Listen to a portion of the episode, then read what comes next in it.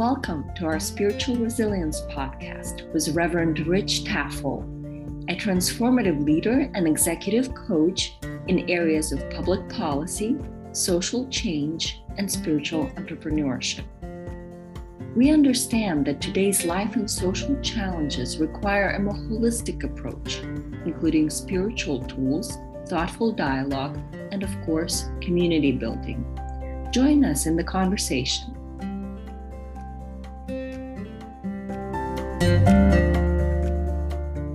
God's presence in this gathering.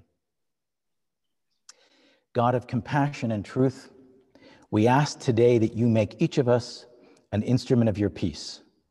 Weave us into a community showing forth your power and tenderness.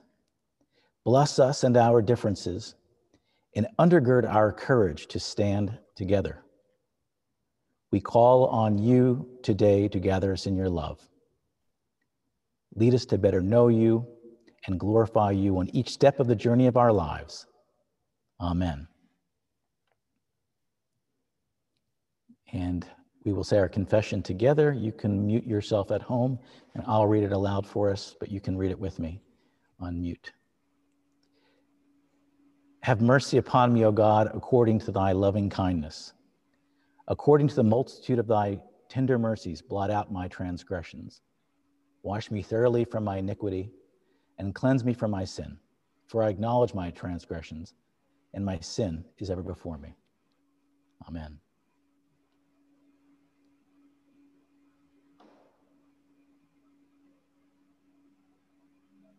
we have a volunteer who would read from 1 Thessalonians chapter 5?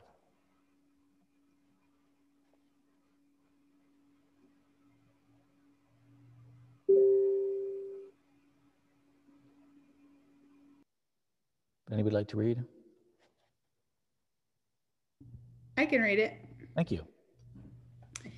Now we ask you, brothers and sisters, to acknowledge those who work hard among you who care for you in the Lord and who admonish you.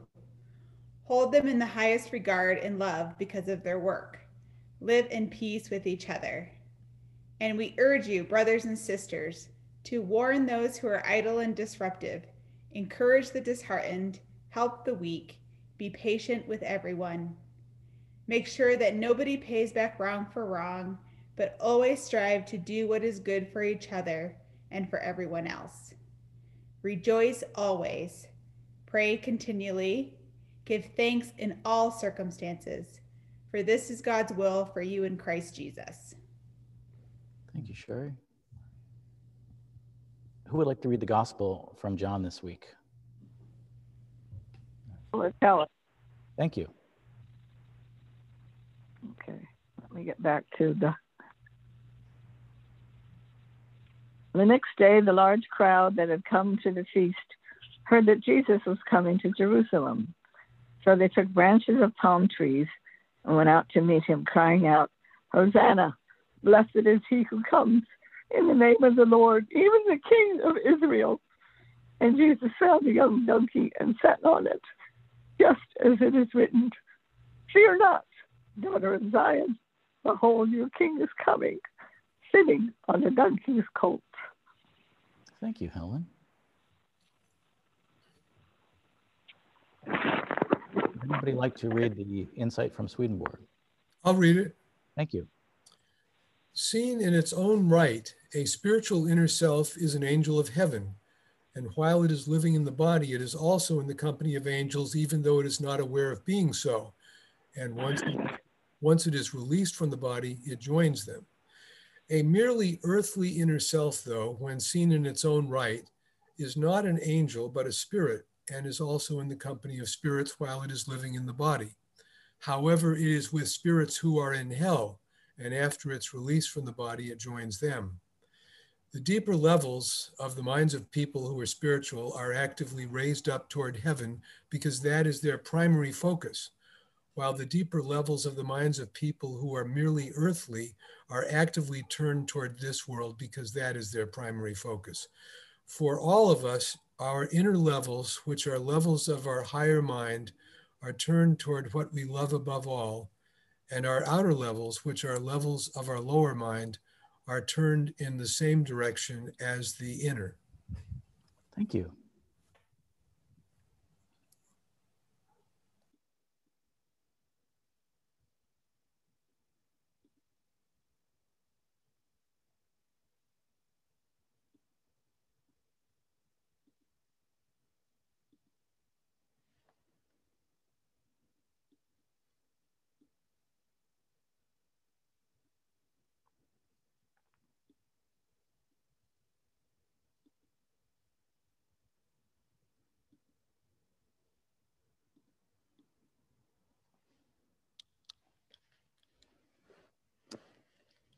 Well, happy Palm Sunday.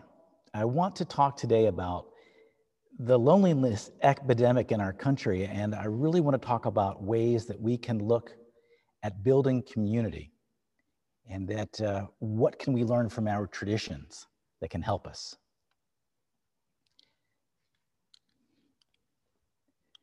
Today we celebrate Palm Sunday and we remember Jesus coming into Jerusalem as we heard in the rock opera, Jesus Christ Superstar, and in the lesson from John. And despite the fact that Jesus was being targeted by the religious establishment, and despite the fact that his disciples begged him not to go into Jerusalem, he marches in riding on the back of a donkey to adoring fans who are waving palm branches. And this really is the way a king is greeted. And Jesus' miracles have gotten a lot of attention, and he is getting a lot of attention as he walks, uh, as he rides actually into Jerusalem. And so, with this event, this day, Palm Sunday, we begin Holy Week. And it's an interesting week in terms of the different relationships. It starts today with a crowd of fans. It'll move on Thursday, which is called Holy Thursday or Maundy Thursday, into the Last Supper, a very intimate community. And the week will end with Jesus lonely and tortured on a cross, asking why he's been forgotten.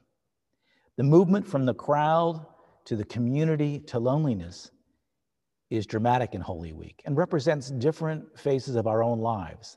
There are times when we feel we're with the crowd, times we need to be in community, and there will be times when we will feel alone. I think this theme of crowds, community, and loneliness is very relevant in our country today. One day we can really feel like we're part of a crowd, particularly now that so much is online.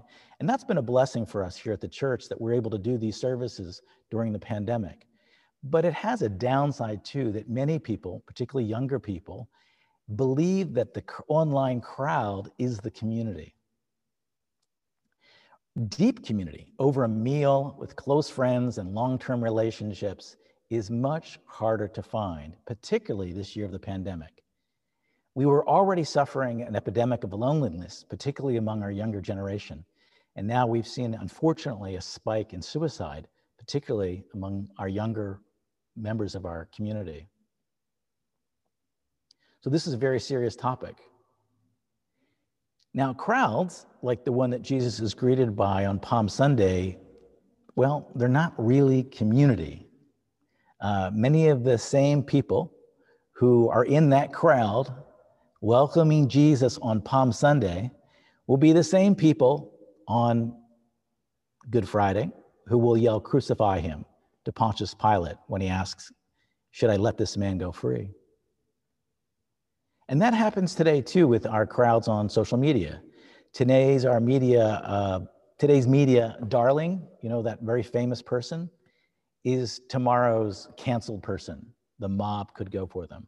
And it seems like in our culture, we almost enjoy putting people up in the crowd and Hosanna, Hosanna, and then only a short time later, kind of ripping them down. It's a very unhealthy crowd that we're facing online at times.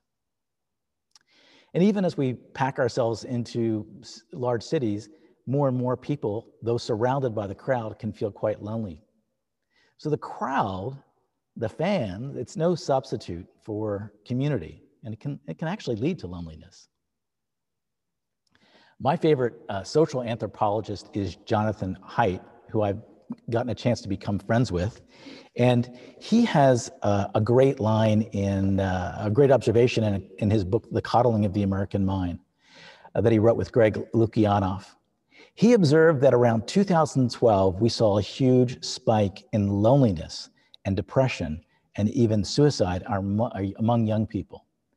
And he concludes through his research that what really was different was those young people had been raised almost in, uh, completely through their whole life on social media. And that the, the social media, the crowd, had led them to uh, great feelings of missing out.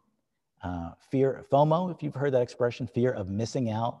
Um, and it was acutely worse among young women than it was young men. The theory being that the, the boys were playing video games, but the girls, uh, according to this theory, we're watching each other and feeling like, I didn't get invited to that. I don't look like that. Um, I don't have that life. And it led to greater depression. So, in some ways, our culture is substituting the illusion that the crowd is community, but it's not. In our recent strategy call for the church, we were talking about marketing, and I'm so pleased that Steve um, reached out to someone, and I'm glad Matt's here. I'm glad we have new people. That's awesome.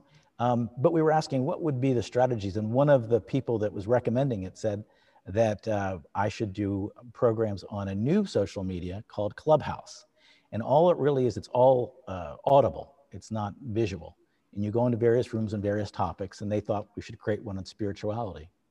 So uh, I'm frankly a little overwhelmed by social media apps and wasn't too excited about the idea, but I did listen in, and it's, it's actually quite interesting. You can go into a room on people doing marketing advice to impact investing to politics. It's, it's, it's, it's quite interesting. But what I realized as I started attending these rooms that everybody in the room would talk about the number of followers they had and who followed them. And many of the people in the room uh, that I was in had millions of followers. Um, so that's become a new currency in our culture is what is the size of your crowd? And it's not just on social media. Our religions have moved toward the crowd and away from community. Our most successful churches are really mega churches that broadcast more like a TV. They have a crowd, but there's often a lack of community. People watch it like they would any other consumer product, and the organization sells things, but it's it's a subs- it's not a substitute for community. And now, of course, the pandemic has made everything worse because people have been moving online completely and forced out of community. We're really losing that art of what it is to build community that generations previous us to, had known and worked hard on. We don't really have those muscles. So Jesus knew how to uh, draw a crowd beyond Palm Sunday. If you think about him feeding the multitude with the fishes, and uh, the great work he did with crowds. So he knew how to get a, a, crowd. But I do find it absolutely fascinating and worth noting that when God came to earth as a human and could have just as easily spoken to crowds and just done big events, he didn't. He gathered in a time and space and he created a loving community of very diverse people, including tax collectors, fishermen, uh, possibly former prostitutes, sisters, um, and he built within that a community of, that he could love and care about and who would care about him, showing that that's something we all need. Thursday night, when he was arrested, he broke bread with his disciples in a real deep act of community. It was a special night.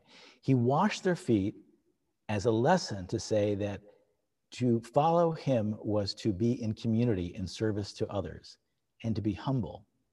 It's not what's in it for me, it's how can I serve? When Jesus teaches us to love God and our neighbor, he's teaching us that all faith comes through community. It comes from growing with others.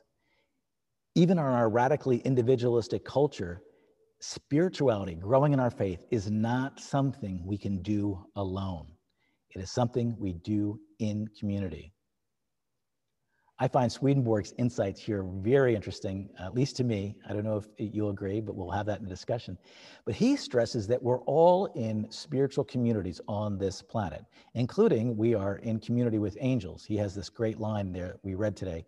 We are in the company of angels. We have communities around us supporting us in our life. And when we transition out of this life, we gravitate to the community that shares our deepest love. If our love was only ourselves, we gravitate to communities of people who that's what they have. They love themselves. But if we love others as we are commanded, we can move to communities just like that, that are working with us even on this side. It's kind of a frightening prospect. Imagine the most selfish person that you've ever met who lacks any empathy and it's always about number one. Now imagine that person in a community with other people just like that. That's a pretty scary thought. And that is what we would know, we would, we would know as hell. Now imagine a community of people that are loving and caring and that, that person. And imagine a community of people just like that forever. And that's what we would call heaven. So community is something that we experience here on this sphere. It is something that we can, we will continue for uh, into the next sphere. Now, what about why we're here? What can we do to create healthy community in a society that's quite lonely and quite isolated? Well, to start, this will sound like a commercial, but we need to worship together. Uh, I recently read the research of uh, the surveys of people's mental health states during the pandemic. And I was surprised at something that really jumped out of the data. And that is while most people have dropped precipitously, you know, down in their mental health, and we've heard a lot about that, and it's been quite traumatic. One group went up four points, and that was people who worship together on a weekly basis. I think that's a pretty amazing story. And I think if our culture wasn't so secular, we might hear more about it. But that's an amazing thing. And I, I will say in my own personal life, I'm very grateful for this community for being together with you through this time that we've had together. And I think what it would have been like if I was just completely isolated on my own. I think it would have been difficult. Now, this art of creating community, it was well known among previous gener uh, generations, but it's really become a lost art. Uh, our culture uh, pretty much has been trained to be consumers. We get what we want when we want it. And the idea that we're going to compromise or be there for others is something that's not really in our equation.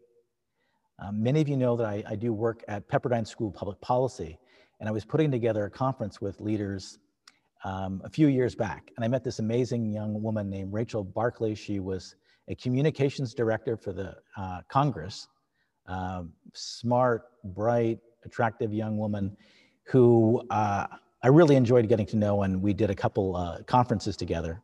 And then she told me the great news that she was pregnant. And then uh, after giving birth, a week after giving birth, the doctors discovered a tumor, a very rare tumor on her spine. And she had given birth successfully. The child is in great shape but she suddenly lost the ability to walk. And uh, here she's, uh, I'm guessing, um, I shouldn't, but I would say about 30 years old. And here she was in a whole new world with a baby and an inability to walk. And what I was so stunned by in her life was that every dinner for her was delivered by somebody in her church or who worked with her on the hill and using technology, she was able to put together uh, with her husband a way of uh, taking care of meals. And uh, I, was, I was happy to be part of that. And it was fascinating to, to watch. Um, today, she's beating the odds and she's beginning to learn to walk again. And she and I did another webinar this last fall and she's now uh, in a new community, which she spoke about, the disability community that she's advocating for and she's learned about. But what was so um, interesting is I asked her to explain about social capital, building community. What, how did that happen that she had all these people doing so much? And in fact, the, a GoFundMe campaign that raised $70,000 for her medical bills. And she explained it in a very deliberative way. And I share the, this long story because I think it's valuable for us to take a message from. That she said she and her husband spent their time investing in community before this all happened. And they did it very deliberately. They planned it. She said, much like you would put money into your retirement account, she viewed social capital of high importance and something she would invest in. She was always there for her network of friends. I was really surprised uh, hearing this from this young person, and it was so clear that when the time came for her to take out of that investment, uh, it was well invested. I never really thought of it that way so much that social capital is something we have to invest into. It makes perfect sense now that she said it. But it's an interesting lesson for us that if we are only withdrawing in a crisis um, and never depositing in social capital, it's, it's very difficult. So it's something we can do proactively now. If we care about community, is invest ourselves in community now, invest in social capital. I'm very grateful as your pastor that in the relationship we've had, it's been exciting for me in a way that um, I spent much of my life doing consulting or teaching or strategy or coaching. But being in this community, it's very real. It's very real. Uh, we are very diverse people. We are very different, different ages, races, sexual orientations, uh, political views, religious views. And I love that despite that, we find ways to create a community. And I think that's the secret. And this past week, I felt the pain when I heard about a shooter in Boulder, and it turned out that for Sherry and Scott, that's right in their neighborhood in Boulder, Colorado. And I didn't know if they had left Florida or if they were in Boulder. And sure enough, they were in Boulder when I spoke with them. And we've never actually met, but through this year, and I could really feel a connection and an immediate concern um, through the community that we've created and be immediately in prayer I'll also say, as we've witnessed this sort of unprecedented level of attacks on Asians American, you know, I've, I've been really feeling for Annabelle. And she posted recently on Facebook how her mother, now with the vaccine, didn't want to go to the store for fear of being attacked. And that's so sad. But I could feel that community long distance because of the investment uh, and the caring and the relationship that's been built up. Our pastor of our Swedenborgian Korean church in New York told me that he's no longer able to ride the subway in New York for fear of being attacked.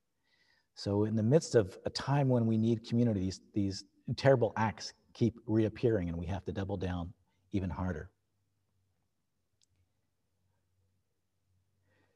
Community, spiritual community, it's something we have to invest in. Fans are great, but they're no substitute for it. The illusion that crowds can lift us out of loneliness is only for the short term.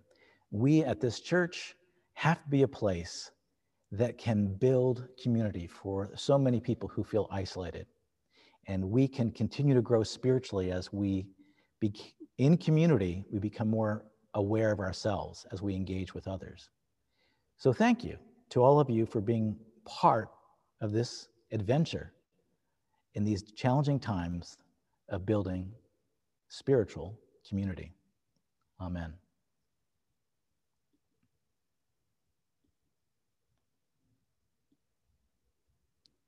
And we will have a discussion about the sermon during the uh, social time we'll have together after the service. But at this time, we, uh, if you could uh, make your donation, that would be great. We have our virtual, uh, I'll put it in the chat uh, we have a virtual offering that goes out. I put it in the chat. Oh, thank you. Thank you so much. I really appreciate that. And uh, yeah, thank you for all the support that you've been giving for our virtual community. It's been greatly appreciated. We do what we do every week, which is community prayers. And we could all pray alone, but there's something very valuable about sharing our burdens with one another in our prayers. So, what we do is if you have a prayer, you just lift it up. You can unmute, say it, and the rest of us will join in by saying, Lord, hear our prayer. So, are there any prayers that people would like to lift up at this time? Special prayers for a friend of mine uh, who was the victim of a very sophisticated online banking scam. Uh, he's having a very bad time right now with depression. And uh, for all those who are feeling lonely or down, uh, we ask that the Lord give them encouragement. Lord, hear our prayer.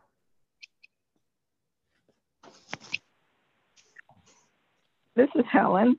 I'd like to give a prayer of many, many thanks to Malcolm, who brought me a beautiful vase full of cut daffodils from his garden after he had finished cutting his grass for the first time this year. It brightens the bedroom and lifts my spirits. A thank of many thanks, Malcolm. Lord, Lord, hear our prayer. hear our